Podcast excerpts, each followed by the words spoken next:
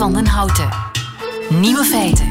Dag en welkom bij de podcast van Nieuwe Feiten van 5 oktober 2020 alweer. In het nieuws vandaag dat de speciale penning ter ere van de spectaculaire genezing van Donald Trump nu al te bestellen is in de White House Gift Shop. Voor alle duidelijkheid, die gift shop is niet gelinkt aan het Witte Huis zelf, maar maakt al decennia memorabilia van belangrijke presidentiële momenten. En nu hebben ze een munt gemaakt om Trumps klinkende overwinning op COVID-19 te herdenken. President Trump defeats COVID-19. Voorbarig of vooruitziend, dat zal nog moeten blijken. U kan die penning nu al bestellen voor 100 dollar. Maar u krijgt er toch ook een presidentieel mondmasker gratis bij. Daar had hij eerder aan kunnen denken. De andere nieuwe feiten vandaag. De ziekenhuizen lopen weer vol. Zullen we weer niet dringende operaties moeten gaan uitstellen? In Frankrijk zendt journalist Eric Zemmour een schokgolf door de media. Dat weet onze man ter plaatse Alex Visorek. En de Nobelprijs Geneeskunde gaat naar de ontdekkers van hepatitis C. En uw tuinhek, dat wist u nog niet, is een misdadiger. De nieuwe feiten van Bas Birker hoort u in zijn middagjournaal. Veel plezier. Nieuwe feiten. Radio 1. De ziekenhuizen die stromen stilaan vol. Het UZ in Brussel bijvoorbeeld, die moet al patiënten doorsturen, patiënten met COVID-19 doorsturen naar Aalst. Eva van Brakel, goedemiddag. Goedemiddag, lieve. U bent eh, longarts in Gent, in het UZ in Gent, verantwoordelijk voor de COVID-afdeling. Ja, nog een maand geleden, nog geen maand geleden zelfs, lag er bij u geen enkele COVID-19-patiënt meer, hè? Ja, klopt. Dat is een situatie die van korte duur is geweest. Ik denk dat we de dag nadien al terug vier opnames hadden. En hoe zit het nu in Gent in het UZ? Um, op dit moment is de situatie onder controle. Er zijn een uh, tiental patiënten bij ons opgenomen. Uh, maar we zijn wel bezorgd en we monitoren voortdurend de capaciteit. Niet alleen qua bedden, maar ook qua personeelsinzet. Want wij hebben het altijd over bedden, alsof dat over fysieke bedden gaat. Maar eigenlijk gaat het om personeel, hè, vooral. Het gaat zo, zowel om personeel als om, als om fysieke bedden. Um, want het verschil met de eerste golf is dat de reguliere zorg voor niet-COVID-patiënten nu ook doorloopt. En deze moet ook gegarandeerd kunnen worden om verdere collateral damage door uitgestelde zorg te vermijden. En, en dus bijvoorbeeld... de vrees bestaat dat nu ook de niet dringende operaties zullen moeten worden uitgesteld, dat je patiënten moet afbellen van ja, die knie, die zal nog even moeten wachten. Ja, dat is, dat is wat er natuurlijk in de eerste golf gebeurd is. Maar zoiets kan je geen jaar uh, volhouden. Dus in maart, april werd alles stilgelegd ten behoeve van de opnamecapaciteit voor COVID-patiënten. Maar daarvan dragen we tot op heden eigenlijk de gevolgen. Dit kunnen we absoluut niet nog eens doen. Ja. Uh, de capaciteit op intensieve zorgen, maar ook op hospitalisatieafdelingen, hangt inderdaad samen met die operatieprogramma's. Maar veel van die, van die ingrepen uh, kunnen toch geen maanden meer, meer wachten. Ja. Hè. Uh, dus er was tegen de zomer aan een soort flessenhals ontstaan en die flessenhals die is niet weggewerkt in de zomer? Um, ja, ik denk dat alle ziekenhuizen uh, keihard hebben uh, gewerkt de voorbije maanden. maar er zit natuurlijk wel een, een, een grens op de beschikbare capaciteit. Um, ook in normale omstandigheden, tijdens de wintermaanden, gebeurt het dat ziekenhuizen wel eens vol liggen. Um, dus ja, we verwachten dat dat nu absoluut een grote uitdaging zal, eh, zal worden. En de enige manier om die capaciteit te vrijwaren en om optimale zorg te garanderen aan COVID-patiënten, maar ook aan niet-COVID-patiënten, is de overdracht van het risico naar hoogrisicogroepen te beperken om te vermijden dat deze in, uh, in het ziekenhuis worden opgenomen. Ja. In de eerste golf uh, waren alle ogen gericht op de intensieve zorgafdeling. We kennen allemaal nog die beelden uit Italië waar patiënten op de gang terechtkwamen. Ik heb het gevoel dat de druk nu vooral bij de reguliere zorg zit, in de gewone hospitaalbedden. Ik denk dat het eigenlijk op de, op de beide fronten uh, zo is. Hè. Dus uh, nog op intensiviteit, uh, nog op intensieve zorgen, nog op de gewone afdelingen hebben we eigenlijk capaciteit in overschot. Dat hebben we in normale omstandigheden voor COVID er was ook niet. Hè. Um, dus in, in, in die zin is het absoluut uh, zaak om, om, om eigenlijk infecties bij hoogrisicogroepen te vermijden. Het is niet zo dat die mensen nu minder ziek worden dan in de eerste golf. We hebben misschien wel al iets betere behandelplannen um, uh, klaar liggen. Uh, maar om te zeggen dat die nu eigenlijk al een invloed gaan hebben op uh, de opnamecapaciteit op intensieve zorgen, daarvoor is het nog veel te vroeg en dat zal waarschijnlijk ook nog niet het geval zijn. Maar het is niet zo dat het aantal patiënten, covid-patiënten, dat op, op intensieve zorg terechtkomt, dat dat daalt. Is het aandeel daarvan dat dat daalt. Dat lijkt voorlopig nog niet het geval te zijn. Er zit ook altijd een vertraging op, op die cijfers. veel patiënten gaan in eerste instantie op een uh, gewone afdeling worden opgenomen. En bijvoorbeeld na een aantal dagen, of dat kan zelfs een week zijn, kan er eigenlijk alsnog uh, achteruitgang optreden. Uh, het is ook zo dat die populatie op intensieve zorgen, dat dat een cumulatieve populatie is. Hè. Mensen die op intensieve zorg belanden, die gaan daar meestal ook weken blijven liggen. Uh, en daarom moeten we absoluut vermijden dat, dat die groep eigenlijk verder aangroeit. Ja. En het zijn, is de leeftijd jonger van de mensen die in ziekenhuizen terechtkomen dan in de eerste golf? Uh, de leeftijd van de mensen die in de ziekenhuizen terechtkomen is eigenlijk, uh, en ook het profiel van die patiënten is eigenlijk voor ons heel gelijkaardig met wat we tijdens de eerste golf hebben gezien. Vermoedelijk zijn er wel in de gemeenschap meer infecties bij jongeren. En daarom is het eigenlijk nu zaak om toch uh, te vermijden dat het virus zich ongebreideld verder in de samenleving verspreidt en die hoogrisicogroepen meer en meer ook gaat uh, bereiken. Wat en als dat gebeurt, als die hoogrisicogroepen bereikt worden, ja, dan is het alle hens aan dek in de ziekenhuizen. Uh, het is eigenlijk op dit moment al alle hens aan dek in, in de ziekenhuizen. Hè. Dus uh, eigenlijk uh, de enige manier om een overbelasting of een verdere overbelasting van ons gezondheidszorgsysteem te vermijden, is het verstandig omspringen met de maatregelen, in het bijzonder in de contacten tussen de verschillende generaties. Hè. de situatie is nu nog onder controle en er moeten al herverdelingen gebeuren, weliswaar, bijvoorbeeld vanuit het Brusselse. maar we moeten absoluut vermijden dat het hele land overspoeld geraakt. En heeft het UZ in Gent al patiënten moeten afbellen? Niet-COVID-patiënten? Uh, er zijn nog uh, geen patiënten afgebeld. En ik denk dat we met z'n allen onze verantwoordelijkheid moeten opnemen om te vermijden dat we dat een tweede keer zouden moeten gaan doen, want dat zou absoluut niet wenselijk zijn. Eva van Brakel, dankjewel. Goedemiddag. Dankjewel. Nieuwe feiten. Coucou de France met Alex Visorek. Nee, er zijn weinig zekerheden in het leven. Behalve dan dat ik op maandagmiddag even zwaai naar uh, Parijs, naar mijn collega en onze landgenoot Alex Visorek. Bij uh, Radio France actief. Goedemiddag, Alex. Goedemiddag, wat een zekerheid, lieven. Dus vandaag heb ik het over een uh, shockgolf in de Franse mediawereld. Alweer? Deze week. Ja, ja, ik vind er elke week één. Het was op CNews, een soort Franse Fox News. 24 uur per dag nieuws met een heel conservatief standpunt. Maar deze week moest de journalist Christine Kelly haar show Face à l'info met deze verklaring starten. l'ensemble de la rédaction de CNews à laquelle j'appartiens et qui est très attachée au débat d'idées, à la libre expression de tous les courants de pensée, ne partage pas ces propos. Oei, zeer gehecht aan de vrije meningsuiting. Maar ja. hier hebben we niks mee te maken. Klinkt serieus. Ja, ja, heel serieus. Er werd duidelijk iets fout gezegd. En het gaat om een usual suspect in de Franse media, Eric Zemmour. Zemmour is een politiek journalist en uh, vooral polemist die al 17 jaar bijna dagelijks op televisie of radio studio's te vinden is om te klagen dat je tegenwoordig bepaalde dingen niet meer mag zeggen.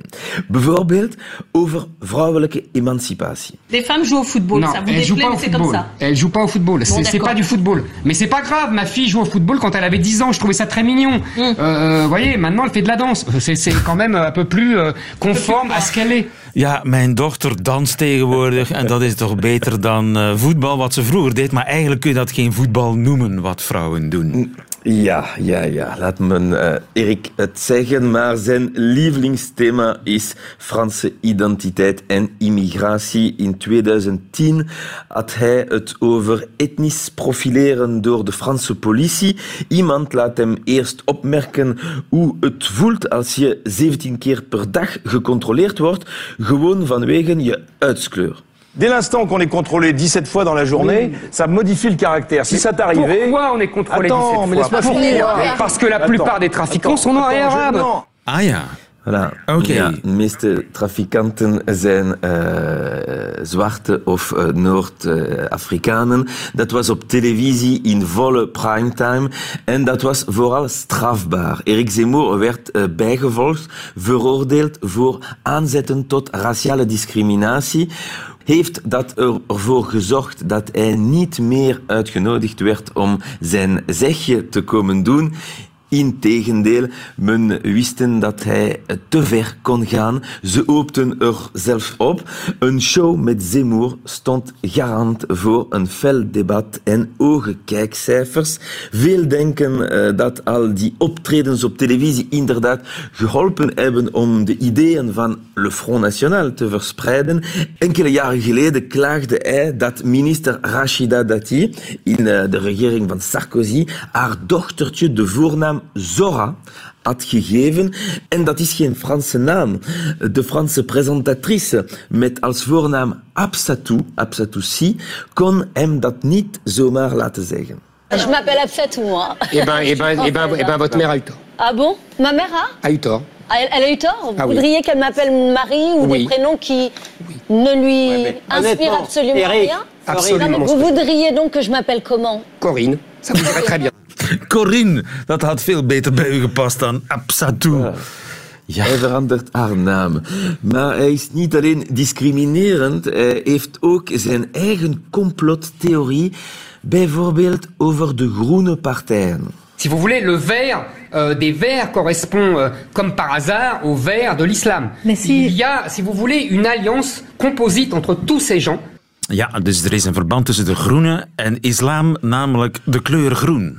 Voilà. Is dat toeval, vraagt hij. Na 17 jaar van televisieoptredens was Zemmour al drie keer veroordeeld voor aanzetten tot haat en discriminatie.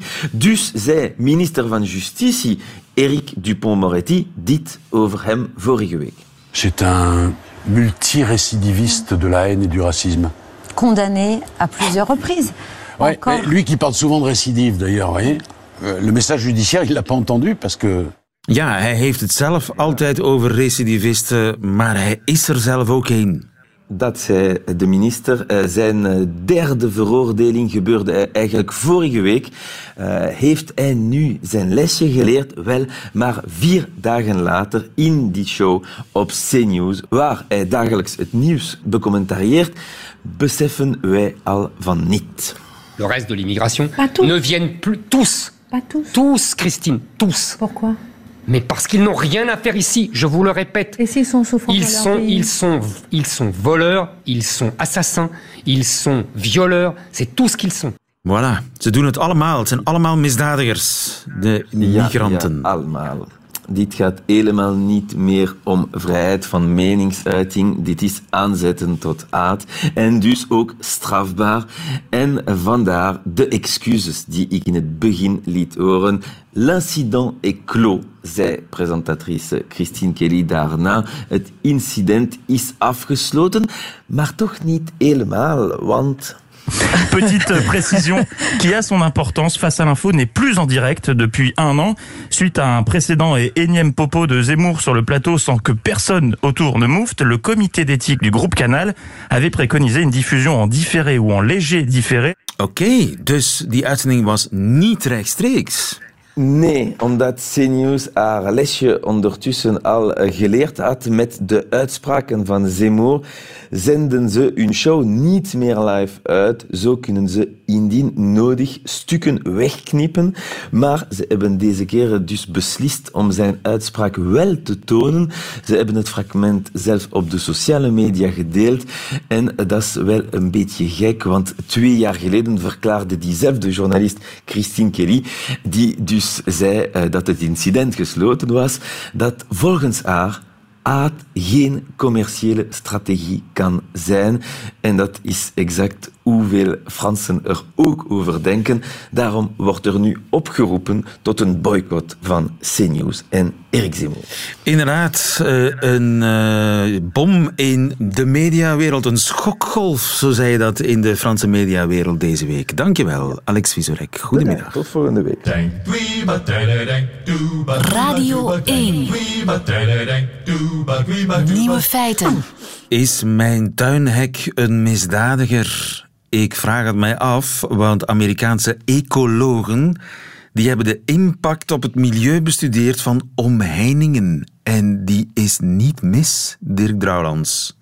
Goedemiddag. Goedemiddag, lieven. Bioloog des Vaderlands, wat heeft mijn hek misdaan, Dirk? Wel, uw, uw hek is, uh, mijn hek, uh, hekken zijn in het algemeen uh, artificiële constructies die wij mensen voor onszelf en soms ook voor zeldzame diersoorten in het landschap plaatsen. Maar wij houden daar eigenlijk zelden of nooit rekening mee dat die hekken uiteraard ook in de weg staan van een hele hoop andere dieren die op die manier gehinderd worden in hun natuurlijke gedragingen. En welke dieren zijn dat die hekken haten? Well, dat, is, dat is van alles. Hè. Bedoel, het, de, heel de, bij wijze van spreken, alles wat zich verplaatst kan op een, uh, op een bepaalde manier gehinderd worden door obstakels in het, uh, in, het, veld. Er zijn bij ons een heel mooi voorbeeld, bijvoorbeeld bij ons, en dat is heel actueel, is de egel. De egel die dikwijls blijft steken in omheiningen rond tuinen. Vooral van die, van die zo ijzer, groene ijzerdraadachtige, rasterachtige dingen. Die beestjes die kunnen daar met een kop door, maar die zitten dan vast en die willen dan achteruit terug en dan blijven die mee aan steken. Dus het, uh, ja, voor de egel in onze tuinen zijn al die omheiningen een, ramp. En ja, wetenschappers pleiten er nu voor om daar dus van onder wat gaten in te maken, dat die beestjes daardoor kunnen. Die vinden ze wel, want ze hebben wel de neiging om zo langs omheiningen langs te lopen en, en doorgangen te zoeken. Maar uh, ja, als er niet van dat soort oplossingen gemaakt worden, dan is dat voor een aantal diersoorten toch wel rampzalig. Ja. Uh, want ja, de wereld staat er vol mee. Hè? De, de mens is eigenlijk een hekkenbouwer.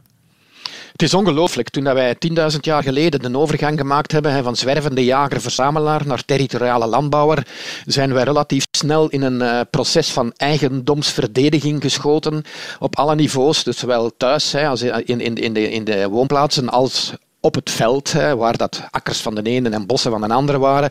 En dat moest dan blijkbaar allemaal omheind worden. En aanvankelijk hebben we daar eh, natuurlijke omheiningen voor gebruikt, hè, zoals hagen en heggen, meidoornhagen, die, die hoorden echt bij het Vlaamse landschap. En dat was ook interessant. De dieren konden daar door of langs of over. Dat waren broedplaatsen voor heel veel vogels. Maar dan in de vorige eeuw natuurlijk, moest, gelijk als alles, moest dat dan geïnstrumentaliseerd worden en minder onderhoud vergen. En dan zijn er al die artificiële constructies gekomen met alle gevolgen van die voor, uh, voor veel diersoorten. Ik vind regelmatig buizerds of kerkuilen die een prikkeldraad zijn blijven hangen met hun vleugels en die dus ja, zo kapotte vleugels hebben dat die dieren niet meer kunnen uh, gered worden. Dus het, is, zit op alle niveaus. Alle niveaus. En de egels heb je genoemd. Ja, eekhoorntje die springt daar gewoon over, toch? Hè? Ja, er zijn dieren die er dan minder last uh, van hebben, maar we spreken hier op een, uh, over een problematiek op wereldschaal. In Afrikaanse nationale parken bijvoorbeeld zijn er dus omheiningen geplaatst, onder meer om stropers tegen te houden of om leeuwen binnen te houden, om te vermijden dat die in nederzettingen terechtkomen. Maar je hebt dan grote dieren als olifanten die echt migraties hebben, die plaatsen hebben van waar dat ze moeten gaan eten, waar dat ze drinken moeten vinden. Als daar dan ineens een hekken tussen komt, dan kunnen die hun normale routes niet meer volgen. Dan, uh, dan proberen die omwegen te zoeken, komen die op andere plaatsen terecht. Allee, het, is een, het is een geweldig gedoe. En er is een prachtig voorbeeld om te illustreren hoe lang dat, dat kan blijven wegen, zo'n systeem. Eh, op de grens tussen, tussen wat dan nu Tsjechië is en, en Duitsland, daar heeft heel lang een ijzeren gordijn gestaan. Ah, ja. hè, zo, het zo, ijzeren ja, gordijn, ja, tuurlijk. Voilà, ondoordringbaar voor, voor, voor mens en dier. En daar leven daar herten aan twee kanten van dat hekken. En die herten die, die hebben natuurlijk heel lang geleefd met, met zo'n ondoordringbare grens. Maar nu is dat hek, dat ijzeren gordijn, is daar waren nu al meer dan 25 jaar weg. En toch gedragen die hertenpopulaties zich aan, op de Tsjechische kant en op de Duitse kant nog altijd alsof die van elkaar gescheiden zijn. Alleen, dat is een fantoomhek. Het, het ijzeren gordijn is blijven bestaan voor die dieren. Ja, en, en nogthans, die leven maximum 15 jaar. Dus de, de, de herten die nu leven, hebben dat hek nooit meer gezien. Maar blijkbaar heeft dat daar zo lang gestaan dat die migratiepatronen van die dieren daar eigenlijk zo door gewijzigd zijn dat daar nog altijd in zit. En dat gaat duren tot daar eens een paar uh, per ongeluk over die artificiële grens sukkelen om dat vastgeroeste uh, gewoontepatroon te kunnen doorbreken. Ja, van dus een impact gesproken. Zelfs... Maar anderzijds zijn er ook ja. uh, dieren die daardoor enorm tot bloei zijn gekomen door het feit dat dat hek verdwenen is. Uh, ja, ik bedoel, hekken kunnen nuttig zijn. Hè. Hier bij mij in de streek, in de Waaslandpolders, uh, zijn natuurbeschermers van het Agentschap voor Natuur en Bos uh, onder meer bezig met de, de, natuurgebieden te omheinen met vossenproef omheiningen. Dus omheiningen waar dat geen vos en zelfs geen marter of geen zwerfkat meer door kan om die on, op de grond broedende vogels te beschermen. Nu, dat heeft geweldig su succes gehad. Ik heb dit jaar nooit, ik heb nooit meer jonge kieviten en kluten gezien dan, dan dit jaar. Er is alleen ene kleine maar, hè, dus die vossen en die, en die, en die marters geraken daar blijkbaar niet meer in. Maar die kuikens geraken daar ook niet uit, zonder, zolang dat die niet kunnen vliegen. En dan zit je dus met een beetje de moeilijke kwestie, want gelijk dat is een hele speciale zwart-wit vogel met een omhoog gebogen bek, die gaan direct zwerven met die jongen om te vermijden dat ze dus door vossen achter de vodden gezeten worden. Maar die beestjes die, die, die lopen dan vast op die omheining, dus die oudervogels zijn verplicht van binnen te blijven tot die jongen kunnen vliegen. Dus je hebt zo altijd voor- en nadelen aan die, aan die hekkentoestanden. En het bizarre is, dat heeft die studie in Bioscience, dat vakblad, waar dat we het eigenlijk over hebben, heeft dat uitgewezen. Daar is eigenlijk nog nooit fatsoenlijk onderzoek naar gedaan, naar die omheiningen, ondanks, ondanks het feit dat er wereldwijd veel meer omheiningen ja. zijn dan bijvoorbeeld wegen. Dus het, ja, maar, maar we hebben wel een, een, wegennet en kaarten, maar we hebben geen kadaster van omheiningen. Dus dat maakt het een beetje moeilijk natuurlijk om te bestuderen. Ja, en de studies die tot dusver gebeurd zijn, die zijn ook, uh, um, ja, laten we zeggen, um, het, het, het, twee derde daarvan, die hebben alleen maar gekeken naar het effect op een diersoort waar dat die omheining eigenlijk voor bedoeld was. En meestal, als je een omheining zet om een dier te bevoordeligen, dan is dat meestal gunstig. En dus veel studies zeggen van, oh, dat is geweldig goed. Als, we de, als we de kievieten willen beschermen tegen de vossen en we zetten daar een vossenproef draad rond, dat werkt. Maar het grootste deel van die studies heeft nooit gekeken naar het effect op het grote geheel, op de ecologie. En dan blijkt nu toch uit dat overzicht dat men gemaakt heeft dat er toch wel, uh, uh, toch wel substantiële negatieve effecten zijn op andere diersoorten dan degene waar dat hek eigenlijk voor gemaakt is. Ja. Dus dat is, dat is bizar, dat en dat nog nooit gebeurd is. Dat is nog nooit gebeurd, dus we beginnen daar stil aan, we beginnen dat stil aan te beseffen, de, de impact van, van een afsluiting, van een hek. Kan ik zelf iets doen? Kan ik mijn hek milieuvriendelijk maken? Een soort kattenluikje? Maar dan voor ja, het milieuvriendelijkste is, is, uh, is uw hek vervangen door een haag. Hè. Dat, uh, dat, is een, dat is een pleidooi dat al lang voert. Hagen zijn kleine landschapselementen die geweldig belangrijk zijn voor onze natuur, voor broedvogels en, en muizen en zo. Dus als je dus echt effectief uw, uw hek vervangt door een haag, zijn dat wel geweldig uh, goed bezig. En voor de rest is natuurlijk, als je dan toch per se een hek wilt zetten, ja, laat, laat de mazen zo groot mogelijk. Hè. Het, als het alleen maar bedoeld is om uw eigendom af te bakenen, kan je dat echt heel, uh, heel groot maken. En voor de rest is dat een kwestie van, uh, van, van gezond verstand, veronderstel ik. Uh, ja. Dankjewel voor deze tips. Dirk Drouwlands, goedemiddag. Goedemiddag, lieven. Nieuwe feiten. Deze week worden de Nobelprijzen uitgereikt. Vandaag die van geneeskunde. En zo klonk dat een dik uur geleden in Stockholm. Nobelförsamlingen vid Karolinska institutet har idag beslutat att Nobelpriset i fysiologi eller medicin år 2020 skall delas lika mellan Harvey J. Alter, Michael Horton och Charles M. Rice för upptäckten av hepatit C-virus. De ontdekking van hepatitis C-virus. Daarvoor krijgen twee Amerikanen en één Brit gezamenlijk de Nobelprijs Geneeskunde. Johan Neits, goedemiddag. Goedemiddag. Kent u de winnaars? Ik ken uh, de uh, Harvey Alter en uh, Michael Hutton enkel van zin tegen het lijf te lopen, maar Charlie Rice ken ik, of Charles, wij zeggen Charlie, ken ik Jullie zeggen goed. Charles. Ik ben Charlie zeggen Charlie. Charlie. Oké, Charlie. Charlie, ja. Je mag Charlie zeggen tegen de Nobelprijswinnaar. U als Ja. eh, viroloog aan de Universiteit van eh, Leuven. Dus die kent u eh, persoonlijk. Dus u, ik neem aan dat u heel trots bent op hem.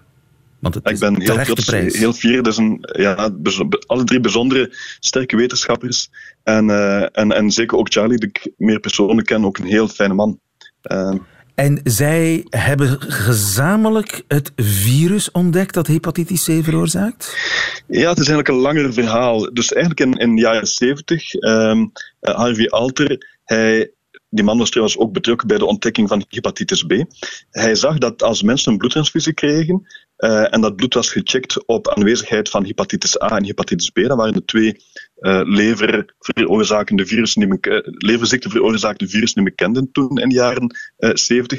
Dan zagen ze eigenlijk dat ze die mensen, dat die toch nog een leveraandoening konden ontwikkelen. En dus dachten ze, dit moet een ander virus zijn. Dus dat was eigenlijk de bijdrage van Harvey Alter. Ehm, en dan heeft eigenlijk Mark, Michael Houghton, of Houghton, ehm, die toen bij Karen werkte, heeft, eh, is erin geslaagd om de genetische code eh, van dat nieuwe virus te ontcijferen.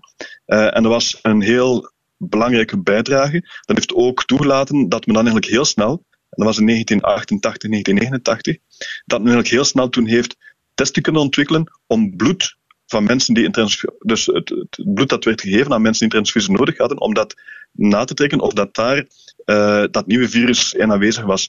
En op die manier kon men dus beletten, want voordien was het een soort van Russische roulette. Je werd, eh, je kreeg bloed toegediend, maar het kon best zijn dat je dus dat nieuwe virus of dat onbekende virus eh, meekreeg. Dus vanaf dat ogenblik, vanaf dus 1989 heeft dat, is dat dan ontdekt en kort daarna heeft men die testen ontwikkeld.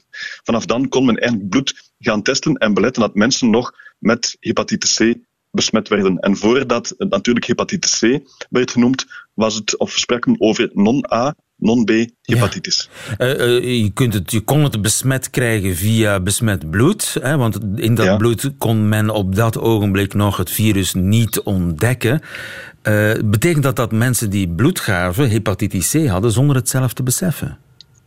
Ja, je kunt dus hepatitis C, een soort van sluimerende infectie, kan 10, 20 jaar eh, lang in je, in je lichaam blijven circuleren, zonder dat je eigenlijk beseft dat je, ja, dat je het virus draagt. En dus ja, dan, dan kon men ook, en dat gebeurde zo vaak, dan kon men ook dus bloed eh, donoren, eh, doneren eigenlijk, en, en op die manier anderen eh, besmetten daarmee. En dus, ja, ja. Maar het is natuurlijk niet de van- enige manier om, om de ziekte te krijgen. Hè? Want het is ook een seksueel overdraagbare aandoening, dacht ik, hepatitis C. Het kan ook seksueel worden overgedragen, maar minder dan hepatitis B. Hepatitis B is makkelijker seksueel over te dragen ook. Maar bijvoorbeeld het, met tatoeageplaatsen, met piercings, met materiaal dat niet het echt goed is ontsmet, kan er ook hepatitis C worden overgedragen. En als je het hebt, dat is een vrij ernstige ziekte.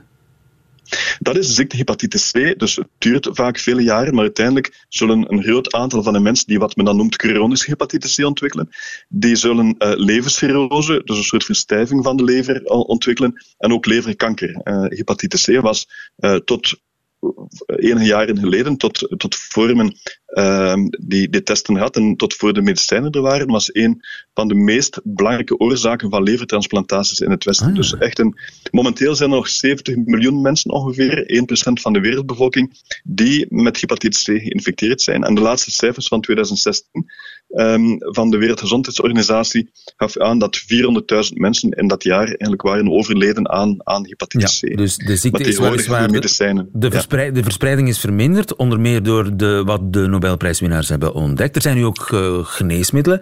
Heeft dat ook te maken met het werk van die Nobelprijswinnaars?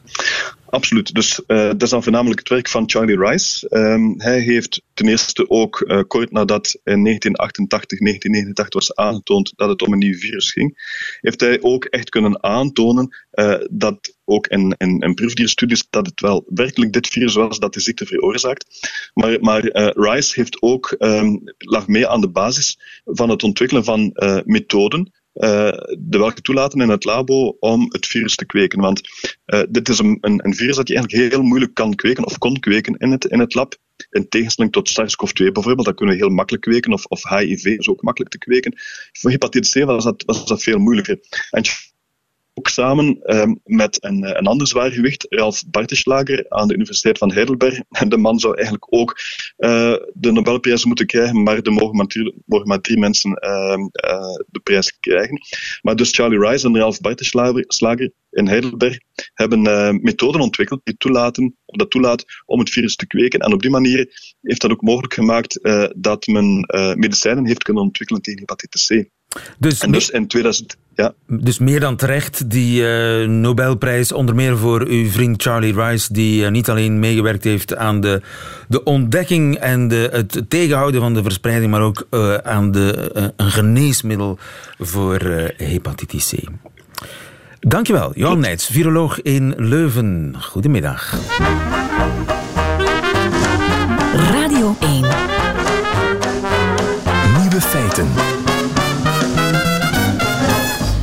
Dat waren ze dus, de nieuwe feiten van 5 oktober 2020. Alleen nog die van Bas Birker krijgt u in zijn middagjournaal. Nieuwe feiten.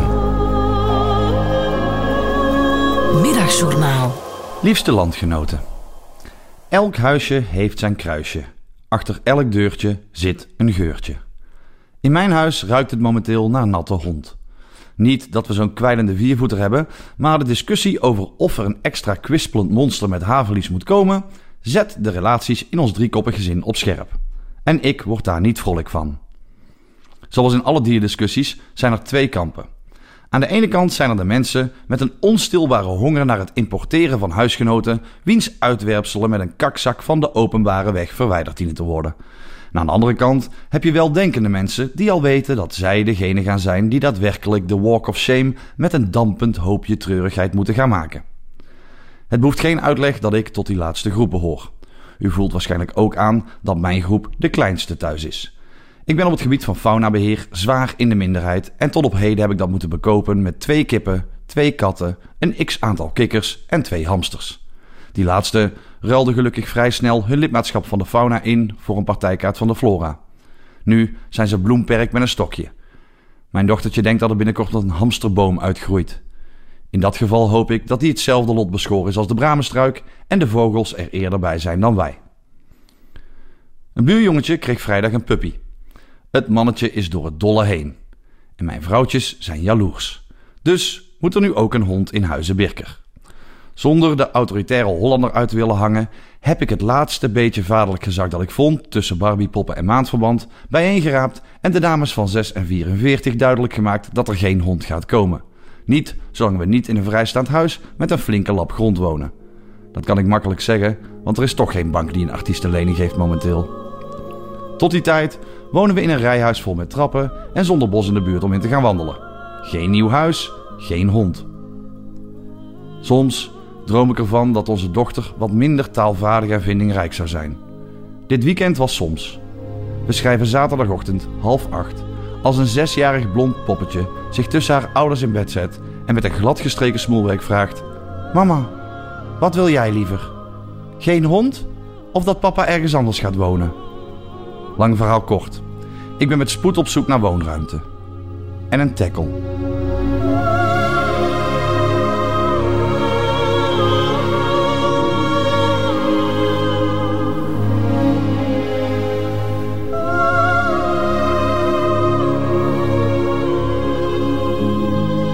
Bas Birkers in het Middagjournaal. Voor de rest gaat alles goed met hem. Einde van deze podcast. Hoort u liever de volledige uitzending van Nieuwe Feiten? Dat kan natuurlijk via onze app of via onze site, waar u overigens nog veel meer fijne podcasts vindt. Tot een volgende keer.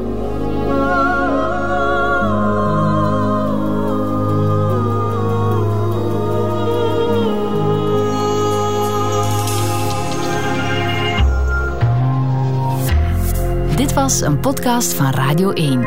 Ontdek nog meer podcasts van Radio 1 in onze app en op radio1.be.